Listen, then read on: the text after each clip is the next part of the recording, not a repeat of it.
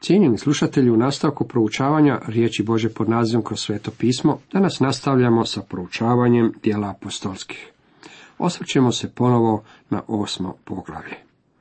Najprije čitamo ovo poglavlje. A Savao je odobravao njegovo ubojstvo. Onoga istog dana nastade velik progon crkve u Jeruzalemu, te se svi kršćani, osim apostola, raspršiše po krajevima judejskim i samarijskim a pobožni ljudi sahraniše Stjepana i prirediše za njim veliku posmrtnu žalost. Savao pak, pustošio crkvu, idući iz kuće u kuću, izvlačio je iz njih ljude i žene, te ih predavao u tamnicu. Oni sad, što su bili raspršeni, prolazili su iz jednog kraja u drugi, propovjedajući evanđelje riječi. Tako Filip siđe u glavni grad Samarije i tu propovjedaše Krista. Narod je jednodušno poklanjao pažnju Filipovim riječima, kad ga je slušao i gledao čudesa koja je činio. Nečisti su duhovi naime izlazili s velikim vikom iz mnogih opsednutih, a mnogi uzeti ih Romi ozdraviše. I nastade velika radost u onome gradu. Prije se u tom gradu neki čovjek imenom Šimun bavio vraćanjem i zavodio narod samarijski. Izdavao se za nešto veliko, zato su svi od najmanjeg do najvišeg pristajali uz njega i tvrdili, ovaj je čovjek sila Božja, ona koju zovu velika. A pristajali su uz njega jer ih je dugo vremena zanosio svojim vraćanjem. Ali kad povjerovaše Filipu koji je navješćivao radosnu vijest o kraljestvu Božjem i o imenu Isusa Krista, pristadoše da se krste i ljudi i žene. I sam Šimun postade vjernik, primivši krštenje, neprestano bjaše uz Filipa, gledajući velike čudesne znakove što su se događali, ostajao je zaprepašten. Kad su apostoli u Jeruzalemu čuli da je Samarija primila riječ Božu, poslaše tamo Petra i Ivana. Kad oni siđoše Samarijancima, pomoliše se za njih da prime duha svetoga, jer još ni na jednog od njih ne bjaše sišao. Bjahu samo kršteni u ime gospodina Isusa. Tada Petar i Ivan položiše na njih ruke i oni primiše duha svetoga. Kad Šimon vidje da se duh sveti daje polaganju apostolskih ruku, ponudi im novca. Dajte i meni, reče on, tu vlast, da onaj na koga položim ruku primi duha svetoga. Neka ide u propast tvoj novac zajedno s tobom, odvrati mu Petar, jer si vjerovao da dar Boži može steći novcem. Ti nemaš ni dijela, ni prava na ovo, jer srce tvoje nije pravo pred Bogom. Zato se odvrati od te svoje zloće i moli gospodina da bi ti oprostio tu namisao srca tvoga. Jer vidim da si otrovna žuč i bezbožni okovi. Molite radije vi za mene od gospodina, odvrati Šimon, da me ne snađe ništa od onoga što rekoste. Oba apostola, pošto su posvjedočili i propovijedali riječ Božu, vratiše se u Jeruzalem propovjedajući radosnu vijest mnogim samarijskim selima. Anđeo gospodnji reče Filipu, ustani i idi prema jugu na put koji se spušta iz Jeruzalema u Gazu. On je pust. Filip ustade i ode i najedanput naiđe neki etiopljanin, dvoranin, visoki dostojanstvenik kandanke, etiopske kraljice i nadglednik cijele njezine riznice. Hodočasio je u Jeruzalem, te se vraćao kući sjedeći u svojim kolima i čitajući proroka Izaiju. Tada duh reče Filipu, hajde i primakni se tim kolima. Kad Filip pritrča i ču da onaj čita proroka Izaiju, upita ga, razumiješ li baš to što čitaš? Pa kako bih mogao razumjeti ako me tko ne uputi, odvrati on i pozva Filipa da se uspne i sjedne uzanj. A odlomak iz pisma koji je čitao bjaše ovaj. Vodili ga na klanje kao ovcu, kao što je janje nijemo pred onim koji ga striže, tako on ne otvara usta svojih. Zbog njegova poniženja dignuta mu je osuda. Tko će opisati sudbinu njegovu, jer se život njegov sa zemlje podiže. Na to se dvoranin obrati Filipu, molim te, o kome prorok ovo veli? O sebi ili o kome drugom?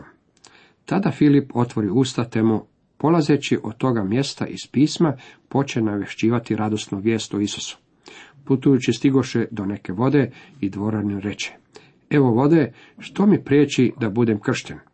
I naredi da stanu kola. Tada obojica, Filip i dvoranin, siđoše u vodu, te ga Filip krsti. Kako iziđoše iz vode, duh gospodnji odnese Filipa, te ga dvoranin više nije vidio. On dakako veselo nastavi svojim putem, a Filip se nađe u Azotu te prođe propovjedajući radočnu vijest sve gradove dok ne dođe u Cezareju. Filip i Etiopljani U poglavljima od 8. do 10. nalazimo tri veličanstvena opisa obraćenja. Mislim da su ova tri slučaja istaknuta i dana nama za pouku. Osmo poglavlje donosi nam izvješće o obraćenju etiopskog eunuha, Hamovog potomka. U devetom poglavlju nalazimo opis obraćenja Savla i Starza, Šemovog potomka. U desetom poglavlju nalazimo Kornelijevo obraćenje rimskog stotnika, Jefetovog potomka. Sjetit ćete se da je cjelokupni ljudski rod podijeljen u ove tri kategorije ljudi.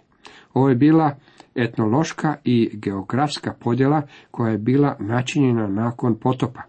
Šem, Ham i Jafet bili su Nojini sinovi.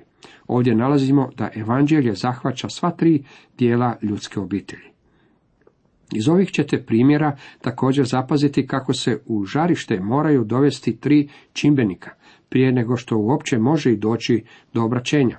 Sva tri čimbenika očituju se u ova tri obraćenja. Kao prvo, djelovanje svetog duha.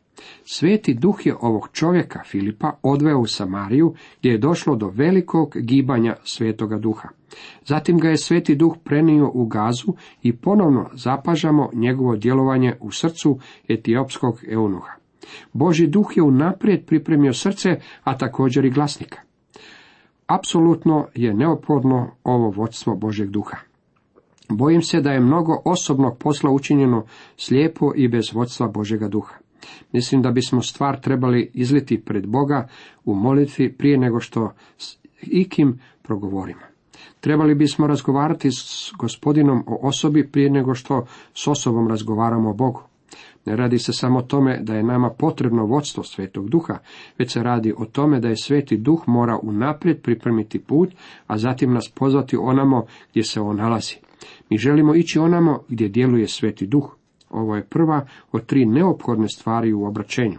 Nalazimo to u sva tri slučaja obraćenja opisanih u poglavljima od 8. do 10. Drugo, Božja riječ.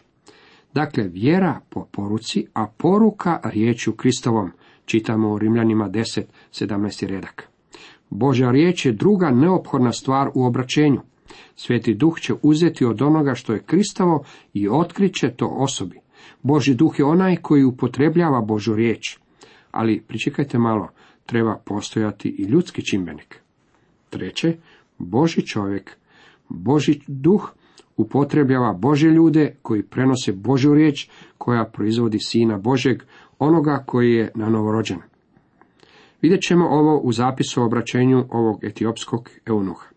Drugi dio osmog poglavlja dovodi nas do drugog dijela Filipove službe. Evanđelje je već otišlo u Samariju i ondje je bilo mnogo iskrenih vjernika. Međutim, vidjeli smo da je u Samariji također i zlo ušlo u crkvu u obliku Šimuna Vraća. Sada, kao kontrast Šimunu Vraću, dolazimo do Filipovog iskustva sa eunuhom iz Etiopije. Filip je ovog čovjeka doveo Kristu i on je postao pravi vjernik, predivni Boži čovjek. Anđeo se gospodnji obrati Filipu. Ustani i pođi na jug putom što iz Jeruzalema silazi u gazu. On je pust. Samarija je područje koje se nalazi sjeverno od Jeruzalema. Sada je Filipu rečeno da ode na jug. Ono što znamo je da se pojas Gaze nalazi južno uz obalu Sredozemnog mora. To je bilo mjesto preko kojeg je prolazila cesta u Egipat i Etiopiju. Vjerojatno bismo trebali proputovati kroz Jeruzalem kako bismo stigli onama. Filip je govorio mnoštvu u Samariji, a sada je bilo i bio poslan u pustinju. Morao je napustiti mjesto na kojem je došlo do velikog gibanja Božeg duha i otići na mjesto u pustinji gdje nema nikoga. Međutim, kada je stigao onamo, uvidio je da Bog ondje ima nekoga kome je potrebno posvjedočiti. On usta i pođe, odjednom eto nekog etiopljanina, dvoranina visokog dostojanstvenika, Kandake, kraljice etiopske, koji bjaše nad svom njezinom riznicom. Vraćao se iz Jeruzalema, kamo je bio pošao pokloniti se. sjedaše na svojim kolima i čitaše proroka Izaiju. Ovdje čitamo da je ovaj čovjek bio postavljen za upravitelja nad svim kraljičinim bogatstvom. On je u stvari bio tajnik državne riznice. On je bio službenik i to vrlo visoki službenik onog vremena. Ovaj čovjek nije putovao sam, imao je veliku svitu slugu i nižih službenika. On nije sjedio na koči držeći uzde u jednoj ruci, a knjigu u drugoj, kako to često možemo vidjeti na slikama. Već je sjedio u koči zaštićen od sunca, imao je osobno kočijaša i vozio se u velikom stilu. Bio je građanin Etiopije, međutim došao je u Jeruzalem iskazati štovanje Bogu. Ovo nam pokazuje da je bio prozelit na judaizam. Upravo je bio u Jeruzalemu, središtu židovske religije. Imao je judaizam, bio religija dana od Boga. On je grad napuštao još uvijek živeći u tami. Čitao je odjeljak iz knjige proroka Izaije, međutim nije razumio ono što je čitao. Duh reče Filipu, pođi i pridruži se tim kolima. Sveti duh je vodio kao što to mora činiti u svakom obraćenju. Filip je Boži čovjek kojeg sveti duh u ovome slučaju upotrebljava. Boža riječ se već nalazila u toj kočiji jer je Etiopljanin čitao iz knjige proroka Izaije. Filip pritrča i ču gdje onaj čita Izaijog proroka, pa će mu, razumiješ li što čitaš? Filip je autostoper. Kada je čuo što čovjek čita, postavio je pitanje. Razumiješ li ono što u knjizi čitaš? Etiopljanin nije razumio, pa je zaustavio svoju povorku i pozvao je Filipa da mu se pridruži. On odvrati. Kako bih mogao ako me tko ne uputi? Onda zamoli Filipa da se uspne i sjedne u zanj. A čitao je ovaj odjeljak pisma. Ko ovca na klanje odvedoše ga, ko janje nijemo pred onim što ga striže, on ne otvara svojih usta. U poniženju sud mu je uskraćen. Naraštaj njegov tko da opiše. Da, uklonjen je sa zemlje život njegov. Koji je to odjeljak čitao? Prepoznali ste da se radi o 53. poglavlju knjige proroka Izaije. Čitao je sedmi i osmi stih. Očito je da je već čitao neko vrijeme. Zato također je očito da je pročitao i stihove koji prethode ovima. Prezren bješe, odbačen od ljudi, čovjek boli, vičan patnjama, od kog svakog lice otklanja, prezren bješe, odvrgnut. A on je naše bolesti ponio, naše boli nas se uzeo, dok smo mi držali da ga Bog bije i ponižava. Za naše grijehe probodoše njega, za opačine naše njega satriješe. Na njega pade kazna radi našeg mira. Njegove nas rane iscijeliše. Poput ovaca svi smo lutali i svaki svojim putem je hodio. A Jahve je svalio nanj bezakonje nas sviju. Dvoranin se obrati Filipu pa će mu, molim te, o kome to prorok govori? O sebi ili o kome drugome? U istinu, predivno mjesto za započeti. Kada sveti duh upravlja stvarima, kako se sve predivno otvara, on će uzeti od onoga što je Kristovo i to razjasniti. Filip prozbori te će mu, pošavši od toga pisma, na vijesti evanđelje Isusa. Sveti duh će upotrijebiti Božu riječ. Ja ne vjerujem da se ljudi mogu obratiti tako da čuju neku pjesmu. Pjesma može utjecati na osobu emocionalno i utjecati na volju da donese odluku za Krista. Međutim, ako u tome nema Bože riječi, ne može doći do pravog obraćenja. Zato je potrebna Božja riječ. Kako li je to važno? Šimun Petar, kojeg je Bog tako divno upotrebio u obraćenju mnogih ljudi, jasno govori kako mora biti uključena Božja riječ, ako je osoba obraćena. On je u svojoj prvoj poslanici napisao u prvom poglavlju od 23. do 25. redka. Ta nanovo ste rođeni ne iz sjemena raspadljiva, nego neraspadljiva, riječju Boga koji živi i ostaje. Doista svako je tijelo kao trava, sva mu slava kao cvijet poljski, Sahne trava, vene cvijet, ali riječ gospodnja ostaje do vijeka. Ta pak riječ jest evanđelje koje vam je navješteno. Kada Boži duh upotrebi Božju riječ, što će se dogoditi? Ovi su se ljudi našli u koči gdje su raspravljali o Božoj riječi. Filip je eunuku govorio o Isusu. Putujući tako, stigoše do neke vode, pa će dvoranin. Evo vode, što prijeći da se krstim? A Filip mu reče, ako vjeruješ svim svojim srcem, možeš se krstiti. A dvoranin odgovori i reče, vjerujem da je Isus Krist sin Boži. Sjetimo se da je u Samariji Filip imao neugodno iskustvo sa Šimonom vraćem. Nije želio da dođe do ponavljanja ovog iskustva. Kada je ovaj čovjek zatražio krštenje u vodi, Filip je želio biti siguran da je uzvjerovao svim svojim srcem. Zapovjedi da kola stanu pa obojica Filip i dvoranin siđoš u vodu, te ga Filip krsti. A kad iziđoše iz vode, duh gospodnji ugrabi Filipa, te ga dvoranin više ne vidje. On radosno nastavi svojim putem. Filip biva ugrabljen sa stranice Biblije. Ovdje više nije bio potreban.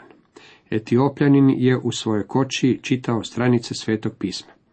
Nastavio je svoje putovanje, radujući se. Što će dalje biti s ovim čovjekom? Prva velika crkva nije bila u Sjedinjenim državama, niti u Europi, ni u Jeruzalemu, ni u Maloj Aziji. Prva velika crkva bila je u Sjevernoj Africi. Etiopljanin se očito vratio natrag u svoju zemlju i zbog njegovog svjedočenja i utjecaja crkva je započela ondje.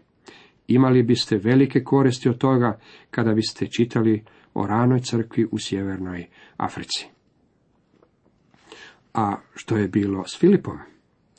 A Filip se nađe u Azotu i kako je prolazio navješćivaše evanđelje svim gradovima dok ne stiže u Cezareju. Azot je Aštot i on se nalazi u pojasu Gaze. Da bi došao u Cezareju, morao je proći kroz Jopu. On je se danas nalazi Tel Aviv. Tako je, propovjedajući evanđelje, prošao obalom sve do Cezareje. Evanđelje je otišlo u Judeju i Samariju, a išlo je još i dalje. Eunuh ga je odnio u Etiopiju. Filip ga je prenosio obalom do Cezareje. Cijenjeni slušatelji, toliko za danas.